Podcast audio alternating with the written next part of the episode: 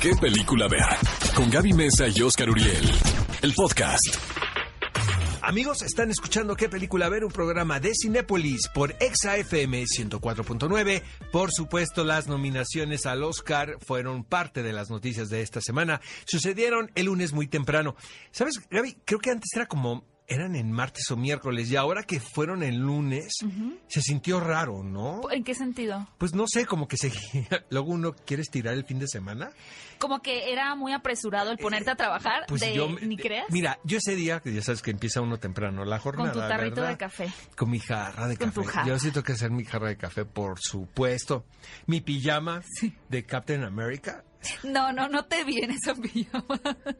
De hecho, no te veo en ningún Pijama de Captain mameluco, America y mi, mi mameluco de Captain America y mi jarra de café. Entonces empezaron las nominaciones.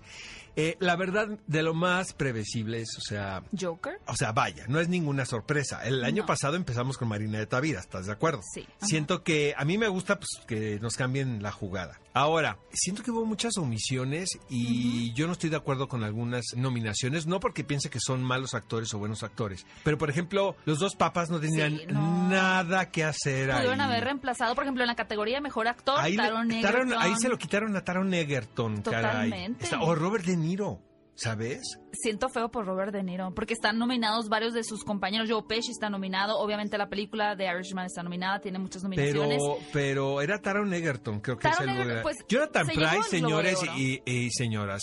La mitad de la película habla español, no es él, porque aparte hasta mal doblaje le hicieron, la verdad. Si ustedes se habían sorprendido con esta película, con el acento argentino, como O sea, dice Oscar, es pues, que no. Solórzano me dije, es que bien habla español, le dije, Fer, Amiga, hasta date cuenta. fuera de lip sync está el hombre, ¿sabes? Está mal hecho ese, esa, esa gra- grabación. Y luego lo nominan. E- Es un extraordinario actor, o sea, no estoy diciendo, pero... Pero sí no. es de las nominaciones más sobradas que tuvimos. Bueno, en- y la de Anthony Hopkins también. También, también. Pero bueno, también Chancleando haciendo al Papa, pero chancleando, ¿no? hablando de chanclas. Chancleando. Tenemos mexicanos nominados. Una es Maya ¿Qué C. Rubeo. decir con hablando de Pues chanclas, porque me identifiqué con la nacionalidad mexicana y me siento muy orgullosa, de verdad. Bueno, esta chica está nominada por mejor vestuario en la película de Jojo Rabbit de Taika la compasión Waititi. desenfrenada. Qué peliculón, loco. ¿Película loco de Jojo Rabbit? sí, Ay, yo sí. no la he podido ver. Me encanta. Y Rodrigo Rodrigo, Prieto, Prieto, como fotógrafo. Ahora, en Mejores Actrices, Bueno. uno de los fenómenos es la doble nominación de Scarlett Johansson. Que eso está muy bien. Está muy bien, a mí también me parece muy bien. Otra que le cayeron mal los chilaquiles A de ver. mañana. Lupita. Nyong'o. Ah, ¿sabes? Me acordé mucho de ti, Oscar, porque ¿Por creo que tenemos meses en el programa Ajá. diciendo, sí, tiene asegurado esa nominación al Oscar Bueno, por la yo, película de yo las aseguraba hasta de el premio, ¿sabes? Y ni nominada está. Esa sí se quedó vestida y alborotada. Seguramente ya estaba maquillada para las entrevistas y todo.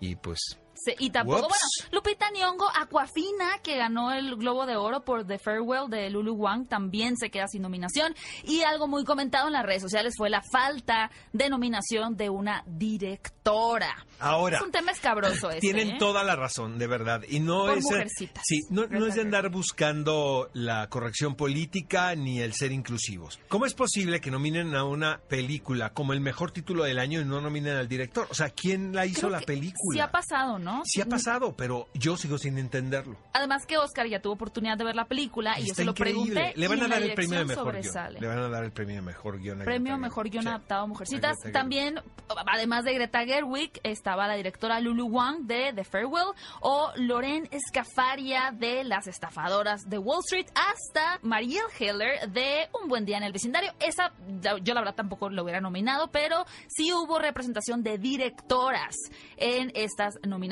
aunque ninguna se lleva la nominación como mejor. Oye, Gaby, hay noticias del señor Jared Leto esta semana porque hubo tráiler también. ¿Te Hubo que te pregunté que por qué estaba eh, Michael Keaton de Trending Topic, no? De hecho, justo yo creo que si no habían ustedes visto el avance de Morbius, este personaje que pertenece a los cómics de Marvel, pero va a ser producido por Sony, al igual que las películas de Spider-Man con Tom Holland o la cinta de Venom, y entraron a las redes sociales y vieron un montón de spoilers seguramente, ¿no? De Michael Keaton. Nosotros vimos que estaba en tendencia Michael Keaton, por lo cual automáticamente, por lo menos yo, asumí que tenía un cameo en este avance del vampiro a quien da vida Jared Leto. Y en efecto, sorprendió mucho justamente la aparición al final, es como una escena post-crédito del tráiler, y aparece el personaje de Michael Keaton que vimos en las entregas de, de Spider-Man. La verdad, el avance me gustó mucho. Creo que físicamente la transformación que tiene a un vampiro luce muy bien. Es muy buen actor Jared Leto. Y es un gran actor. Estamos de Y acuerdo. qué bueno que ya no va Oigan, a ser hablando de buenos actores, el señor Joaquín Phoenix esta semana, aparte de, de obtener una nominación por demás cantada,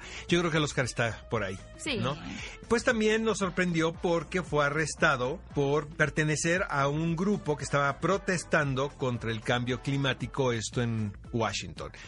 Eh, la señora Jane Fonda es la experta en esto, entonces seguramente le dio sus dos, tres tips para salir del bote lo más pronto posible, eh, porque ella tiene, ¿no? Este, bastante en Tiene su- un récord de tiene un arrestos. récord de arrestos, Por exactamente. manifestarse. Ahora, eh, me cae re bien eh, Joaquín Phoenix porque eh, me parece, incluso cuando la entrevistas, le hice una entrevista bastante extensa para la revista Rolling Stone a propósito de Joker, eh, te das cuenta que es un tipo que está, actúa conforme a sus principios y probablemente en la vida ha cambiado de pensar, como todos nosotros tenemos el derecho de, de hacerlo, pero sí me parece que es muy congruente lo que piensa con lo que hace. Excelente.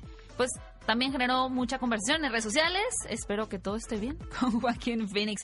Y finalmente queremos contarles que la película de Doctor Strange Into the Multiverse of Madness, protagonizada por Benedict Cumberbatch, se ha quedado sin director. ¿Cómo se han quedado ahora películas Sí, sin justo la semana no? pasada comentábamos de ¿sabes? Uncharted. Yo tengo la teoría que cada vez el, li- el lidiar con los productores y con las casas productoras y con los estudios cinematográficos es más complicado.